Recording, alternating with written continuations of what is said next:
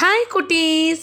நான் உங்கள் ஐசாம்மா இன்னைக்கு உங்களுக்காக மரியாதை ராமன் கதைகள் சொல்ல வந்திருக்கேன்.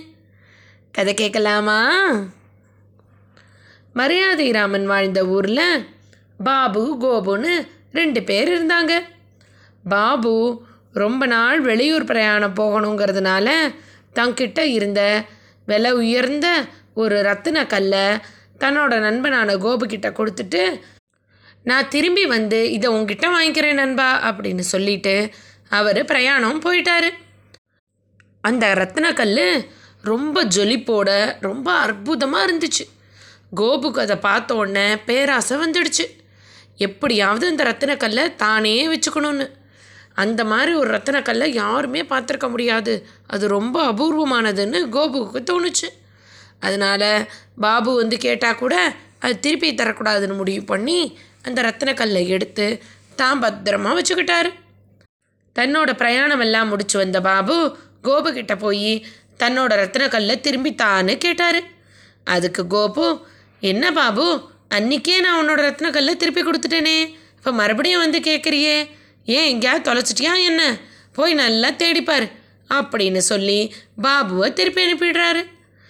தன்னோட நண்பனான கோபு இப்படி தனக்கே துரோகம் பண்ணிட்டானேன்னு வருத்தப்பட்ட பாபு இந்த மாதிரி சிக்கலான வழக்குக்கெல்லாம் மரியாதை ராமன் சரியான தீர்ப்பாக கொடுப்பாருன்னு சொல்லி தன்னோட பிரச்சனையை மரியாதை ராமன் கிட்ட போய் சொல்கிறாரு பாபு எப்படியும் மரியாதை ராமன் கிட்ட போய் அவரோட வழக்க கொல் சொல்வாருன்னு தெரிஞ்சுக்கிட்ட கோபு தன்னோட மூணு நண்பர்களை கூப்பிட்டு மரியாதை ராமன் உங்ககிட்ட கோபு பாபுவோட ரத்னக்கல்லை திருப்பி கொடுத்ததை நீங்கள் பார்த்தீங்களா அப்படின்னு உங்களை கேட்டால் நீங்கள் நாங்கள் பார்த்தோன்னு சொல்லி சாட்சி எனக்காக சொல்லணும். அப்படின்னு சொல்லி முதல்லையே தயார் பண்ணி வச்சுடுறாரு. அவங்க மூணு பேரும் கோபு சொன்ன மாதிரியே சொல்கிறோன்னு சொல்லி தயாராக இருக்காங்க. பாபுவோட வழக்கை விசாரிக்கிறதுக்காக மரியாதை ராமன் கோபுவை கூப்பிட்டு அனுப்புகிறாரு கோபுவும் அந்த மூணு பேரையும் நீதிமன்றத்துக்கு வர சொல்லிட்டு அவரும் முன்னாடி போயிடுறாரு. அங்கே போய் மரியாதை ராமன் கிட்ட ரொம்ப தைரியமாக ஆமாம் பாபு என்கிட்ட ரத்னக்கல்லை கொடுத்தாரு. அதை நானும் திருப்பி கொடுத்துட்டேனே அப்படின்னு சாதிக்கிறாரு. மரியாதை ராமன் உடனே கோபுக்கிட்ட நீங்கள் ரத்னகுல்ல கொடுத்தத பார்த்ததுக்கு ஏதாவது சாட்சி இருக்கா? அப்படின்னு கேட்குறாரு அதுக்கு உடனே கோபுவும் ஒரு நிமிஷம் கூட யோசிக்காமல் ஓ என்னோட வீட்டுக்கு அந்த நேரத்தில் வந்த நாவிதரும் வண்ணானும் கொயவனும் தான் அதுக்கு சாட்சி அப்படின்னு சொல்லி தன்னோட மூணு நண்பர்களையும் கூட்டிகிட்டு வராரு. நாவிதர் சவரத் தொழில் செய்கிறவர் வண்ணானும் ஊரில் இருக்கிற மக்களோட துணிகளெல்லாம் வெளுத்து சுத்தம் பண்ணுறவர் அதே மாதிரி குயவனார் மக்களுக்கு தேவையான மண்பாண்டங்கள் எல்லாம் செய்கிறவர் அவங்க மூணு பேரும் கோபுவுக்காக வந்து மரியாதை ராமன் கிட்ட கோபு பாபுவோட ரத்னக்கல்லை திருப்பி கொடுத்துட்டான்னு பொய் சாட்சி சொல்கிறாங்க அவங்க மூணு பேர் சொல்கிறதுலேயும் மரியாதை ராமனுக்கு நம்பிக்கை வரல. சரி இதுக்கு நம்ம இன்னும் தீவிரமாக ஆராய்ச்சி பண்ணி தான் கண்டுபிடிக்கணும் அப்படின்னு முடிவுக்கு வந்த மரியாதை ராமன் சரி இவங்க மூணு பேரையும் தனித்தனியாக ஒவ்வொரு அறையில் அடைச்சி வைங்க அப்படின்னு சொல்லிட்டு அவங்க மூணு பேருக்கும் கொஞ்சம் களிமண்ணையும் கொடுக்குறாரு. அவங்கக்கிட்ட என்ன சொல்கிறாருன்னா நீங்கள் பார்த்த ரத்தினக்கல்லை இந்த களிமண்ணால் செஞ்சு காட்டுங்க அப்படின்னு சொல்கிறாரு சரின்னு வாங்கிக்கிட்ட அந்த மூணு பேரும் தனித்தனியாக ஒருத்தரை ஒருத்தர் பார்த்துக்காம ஒவ்வொரு அறையில் இருக்காங்களா? அதில் முதல் ஆளான சவர தொழிலாளி தங்கிட்ட இருக்கிற அந்த மண்ணில் சவர கத்தியை நல்லா பட்டை தீட்டுறதுக்கு பயன்படுத்தக்கூடிய சவரக்கல்லை பண்ணி வைக்கிறாரு. நல்லா பட்டையாக பெருசாக அடுத்த ஆளான துணி துவைக்கிற வண்ணானும் துணி துவைக்கிறதுக்கு பயன்படுத்துகிற அந்த நல்லா துவைக்கிற கல்லை அந்த களிமண்ணில் பண்ணி வைக்கிறாரு. அடுத்த ஆளான குயவன் அவர் தன்னோட பானை செய்யறதுக்கு பயன்படுத்துகிற நல்ல சுத்துற மாதிரி இருக்கிற அந்த சக்கரத்தை களிமண்ணில் பண்ணி கொடுக்குறாரு. மூணு பொருளும் வந்ததை பார்த்த உடனே மரியாதை ராமன் இவங்க மூணு பேருமே அவங்க அவங்க தொழிலுக்கு பயன்படுத்தக்கூடிய கற்களை தான் இந்த மண்ணில் பண்ணியிருக்காங்க. இதுலேருந்து என்ன தெரியுது? அவங்க மூணு பேருமே அந்த ரத்தினக்கல்லை பார்த்ததே இல்லை. அப்படின்னா கோபு பாபு கிட்ட அந்த கல்லை திருப்பி தரவும் இல்லை. அதனால கோபு பாபுவோட ரத்னக்கல்லை தர்றது மட்டும் இல்லாமல் இந்த பொய் சாட்சி சொன்னவங்களுக்கும் கோபுவுக்கும் ஆளுக்கு நூறு சாட்டை அடியை தண்டனையாக கொடுத்து விடுறாரு. கோபுவும் அவருக்காக பொய்யா சாட்சி சொன்ன மூணு பேரும் ரொம்ப வருத்தப்படுறாங்க. பாபு மரியாதை ராமனுக்கு நன்றி சொல்கிறாரு இதே மாதிரி இன்னொரு சமயம் மரியாதை ராமன் வாழ்ந்த ஊரில் தேனப்பன்கிறவரும் இருந்தார். அவர் ரொம்ப கஷ்டப்பட்டு உழைச்சி அதுலேருந்து வர்ற காசெல்லாம் ரொம்ப ரொம்ப பத்திரமாக சேர்த்து வச்சுப்பார். ரொம்ப அவசியமான தேவைகளுக்கு கூட அந்த காசை எடுக்கிறதுக்கு யோசிப்பார். அவர் ரொம்ப எளிமையாக வாழறதெல்லாம் பார்த்து மக்கள் கூட என்ன இவர்? இப்படி இருக்காரு? இவர்கிட்ட காசே இல்லை போல இருக்குன்னு நினைப்பாங்க. மக்கள் எல்லாம் நினச்சா கூட தேனப்பன் ரொம்ப கொஞ்சம் கொஞ்சம் கொஞ்சம் கொஞ்சமாக கஷ்டப்பட்டு காசெல்லாம் சேர்த்து ஆயிரம் பொற்காசுகளை சேர்த்துட்டாரு. அப்போது ஒரு நாள் அவருக்கு திடீர்னு வெளியூர் பிரயாணம் போகணுங்கிற மாதிரி ஒரு அவசரமான வேலை வந்துடுச்சு. இந்த பொற்காசுகளை எப்படி பாதுகாக்கிறது? அப்படின்னு யோசித்தவர் ஒரு பானையை எடுத்து அந்த பானையில் இந்த பொற்காசுகளெல்லாம் ஒரு மூட்டையாக கட்டி கீழே வச்சுட்டு அது மேலே கொஞ்சம் துவரம்பருப்பை வாங்கி மேலே பரப்பி அந்த மூட்டை தெரியாத மாதிரி மறைச்சிடுறாரு.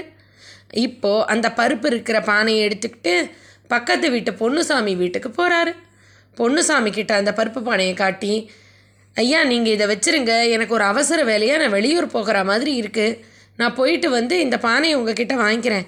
அப்படின்னு சொல்லிட்டு அந்த பருப்பு பானையை பொன்னுசாமி கிட்ட கொடுத்துட்டு அவர் கிளம்பி போயிடுறாரு.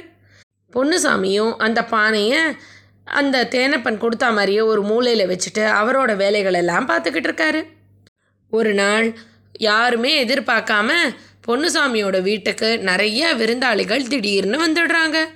பொன்னுசாமியோட மனைவி அவங்களுக்கெல்லாம் சமையல் பண்ணுறதுக்காக தயார் பண்ணிக்கிட்டு இருக்கிற போது பருப்பு தீந்து போயிடுச்சுன்னு தெரியுது. அவங்க உடனே பொண்ணுசாமி கிட்ட பருப்பு தீந்து போயிடுச்சு போய் வாங்கிட்டு வாங்கன்னு சொல்கிறாங்க அதுக்கு உடனே பொண்ணுசாமியும் சரி இப்போதைக்கு நீ தேனப்பன் கொடுத்த பானையில் இருக்க பருப்பை எடுத்து பயன்படுத்திக்கோ. விருந்தாளிகள்லாம் போனதுக்கப்புறமா நம்ம போய் சந்தையில் பருப்பு வாங்கிட்டு வந்து மறுபடியும் அந்த பானை முழுக்க நிரப்பி வச்சிடலாம் அப்படின்னு யோசனை சொல்கிறாரு பொண்ணுசாமி சொன்னதை சரின்னு கேட்டுக்கிட்ட அவங்க மனைவியும் அந்த பானையில் இருக்கிற பருப்பெல்லாம் எடுத்து சமையலுக்கு உபயோகப்படுத்துகிறாங்க அவங்க பானையில் கைவிட்டு பருப்புகளை எடுக்கிற போது கீழே என்னவோ அவங்க கையில் தட்டுப்படுது. இது என்னது? பானைக்குள்ளே ஏதோ? அப்படின்னு சொல்லி அந்த பானையை முழுக்க கீழே கவுத்து பார்த்தா மேலே மட்டும்தான் துவரம்பருப்பு இருக்குது துவரம்பருப்பு கடியில் ஒரு பெரிய மூட்டை இருக்குது அந்த மூட்டையை திறந்து பார்த்தா அது முழுக்க பொற்காசுகளாக இருக்குது உடனடியாக அவங்க அந்த மூட்டையை மறுபடியும் கட்டி அந்த பானைக்குள்ளேயே வச்சு அந்த பானையை ஒழிச்சு வச்சுட்டு விருந்து தயார் பண்ணி விருந்தாளிகளுக்கெல்லாம் நல்லா உபசரித்து அவங்கள அனுப்பி வச்சுட்டு அதுக்கப்புறமா பொன்னுசாமியை மட்டும் தனியாக கூப்பிட்டு பானையிலேருந்து அவங்களுக்கு கிடச்ச அந்த ஆயிரம் பொற்காசுகளையும் காட்டுறாங்க. அந்த பொற்காசுகள் எல்லாம் தானே வச்சுக்கணும்னு பொன்னுசாமி முடிவு பண்ணுறாரு அதனால சந்தைக்கு போய் நிறைய துவரம்பருப்பை வாங்கிட்டு வந்து தேனப்பனோட பானையில் மறுபடியும் அதை முழுக்க நிரப்பி வச்சிடுறாரு. வெளியூருக்கு போயிட்டு வந்த தேனப்பனும் பொன்னுசாமி வீட்டுக்கு வந்து அந்த பருப்பு பானையை கேட்குறாரு பொன்னுசாமியும் இங்கே பாரு நீ எங்கே வச்சியோ அங்கேயே தான் இருக்கு நீ ஏன் எடுத்துகிட்டு போ. அப்படின்னு சொல்லிடுறாரு. தேனப்பனும் அந்த பருப்பு பானையை தூக்கிட்டு வந்து தன்னோட வீட்டில் கீழே கொட்டி கவுத்து பார்த்தா உள்ள வெறும் பருப்பு மட்டும்தான் இருக்குது அவர் வச்சிருந்த பொற்காசுகளை காணும். இதை பொன்னுசாமி தான் எடுத்திருப்பாரு அப்படின்னு சொல்லி பொன்னுசாமி கிட்ட போய் ஐயா நான் இந்த பருப்புக்குள்ளே பொற்காசுகள்லாம் வச்சுருந்தேனே இப்போ அது காணுமே எங்கே போச்சு? அப்படின்னு கேட்குறாரு அதுக்கு பொன்னுசாமியும் என்னப்பா நீ பருப்பு பானை தானே இங்கே வச்சேன்னு சொன்ன இப்போ என்னவோ பொற்காசை காணுங்கிற? அப்படியெல்லாம் எதுவும் இங்கே இல்லை. அப்படின்னு சொல்லி அவரை அனுப்பிடுறாரு. தன்னோட பொற்காசுகளை பொன்னுசாமி எடுத்து வச்சுக்கிட்டு தரமாட்டேங்கிறாருன்னு புரிஞ்சுக்கிட்ட தேனப்பன் உடனடியாக மரியாதை ராமனோட நீதிமன்றத்துக்கு போய் மரியாதை ராமன் கிட்ட தன்னோட பிரச்சனைகள் எல்லாம் எடுத்து சொல்கிறாரு இதை காதில் வாங்கின மரியாதை ராமன் தேனப்பனை பார்த்து ஐயா யாருக்குமே உங்ககிட்ட ஆயிரம் பொற்காசுகள் இருந்தது தெரியாதுன்னு சொல்கிறீங்க நீங்களும் ரொம்ப எளிமையாக வாழ்ந்ததாக சொல்கிறீங்க அவர்கிட்ட கொடுக்குறம்போது கூட வெறும் பருப்பு பானையை தான் தரேன்னு சொல்லியிருக்கீங்க. இப்போது அவர் தான் அந்த பொற்காசுகளை எடுத்து வச்சுக்கிட்டாரு. நான் எப்படி கண்டுபிடிக்கிறது? சரி இருங்க பார்ப்போம் அப்படின்னு சொல்லி அவரை அனுப்பி வச்சிடுறாரு. பொன்னுசாமியை கூப்பிட்டு விசாரித்த மரியாதை ராமன் பொன்னுசாமி நான் எந்த பொற்காசுகளையும் எடுக்கலைன்னு சாதிக்கிறத பார்க்குறாரு இவர்கிட்டேருந்து உண்மையை எப்படி வரவழைக்கிறதுங்கிறதுக்காக ஒரு தந்திரம் பண்ணுறாரு பொன்னுசாமி கிட்ட ஐயா நீங்களும் உங்கள் மனைவியும் நாளை காலையில் ஊருக்கு நடுவில் இருக்க கோவிலுக்கு வந்துடுங்க. அந்த கோவிலை மூணு மரம் சுற்றி வந்து கடவுளுக்கு நேராக நாங்கள் ரெண்டு பேரும் பொற்காசுகளை எடுக்கலைன்னு சொல்லி சத்தியம் பண்ணிடுங்க. அவ்வளோதான் அப்படின்னு சொல்லி அவரை அனுப்பி வைக்கிறாரு. அடுத்த நாள் பொன்னுசாமியும் அவரோட மனைவியும் ஊருக்கு மத்தியில் இருக்க கோவிலுக்கு வராங்க. அவங்க வந்தபோது கோவில் வாசலில் ஒரு தேர் தயாராக இருக்குது ஆனால் அந்த தேரில் எந்த சாமியும் இல்லை. அதுக்கு பதிலாக ஒரு பெரிய நெல் குதிரு தான் இருக்குது இப்போது மரியாதை ராமன் அவங்க ரெண்டு பேர்கிட்டேயும் நீங்கள் இந்த குதிரை இழுத்துக்கிட்டே இந்த கோவிலோட பிரகாரத்தை சுற்றி மூணு தடவை வந்துட்டு சன்னதிக்கு முன்னாடி வந்து பொற்காசுகளை நாங்கள் எடுக்கலைன்னு சொல்லி சத்தியம் பண்ணிடுங்க. அவ்வளோதான் அப்படின்னு சொல்கிறாரு பொன்னுசாமியும் அவரோட மனைவியும் தேர் பிடிச்சி இழுக்கிற அந்த வடக்கயிறை பிடிச்சிக்கிட்டு தேரை மெதுவாக இழுத்துக்கிட்டே கோவிலை சுற்றி வராங்க. பொன்னுசாமியோட மனைவி ஒரு சுத்து முடிகிற போதே பொன்னுசாமி கிட்ட பாருங்க ஆயிரம் பொற்காசுக்காக நம்ம என்னெல்லாம் பண்ண வேண்டியிருக்கு அப்படின்னு புலம்புறாங்க. அதுக்கு பொன்னுசாமியும் வெறும் மூணு சுத்து தானே. அதுக்கு நம்மளுக்கு ஆயிரம் பொற்காசுகள் கிடைக்கிது பாரு. நம்மளுக்கு ஆயிரம் பொற்காசுகள் கிடைச்சா மூணு சுத்து என்ன? இன்னும் முப்பது சுத்து கூட சுற்றலாம் வா வா சீக்கிரம் போய் இந்த சுத்தம் முடிச்சுட்டு சத்தியத்தை பண்ணலாம் அப்படின்னு சொல்லி அவங்க மனைவியோட மீதி சுத்துகளெல்லாம் முடிக்கிறாரு.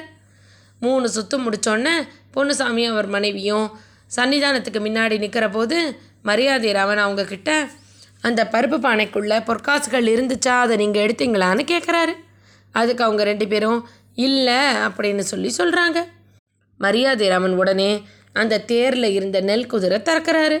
அதில் மரியாதை ராமனோட ஒரு ஆளு ஒளிஞ்சிருக்காரு அவர்கிட்ட உடனே மரியாதை ராமன் என்ன இவங்க சொல்கிறது உண்மையா? அப்படின்னு கேட்குறாரு அதுக்கு உடனே அந்த ஆள் இல்லை ஐயா இவங்க தான் அந்த பொற்காசுகளை எடுத்து வச்சுருக்காங்க.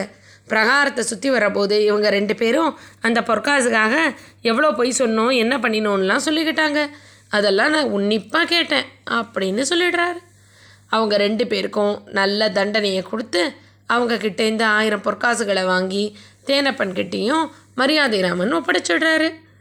சாட்சிகளே இல்லைன்னா கூட மரியாதை ராமன் எவ்வளவு அழகாக ஆராய்ஞ்சு தீர்ப்பு சொல்கிறாரு அப்படின்னு சொல்லி மக்கள் எல்லாம் வியந்து போயிடுறாங்க. அப்புறம் என்ன நடந்ததுன்னு? நாளைக்கு பார்க்கலாம். இன்னைக்கு கதை இதோட ஆச்சு.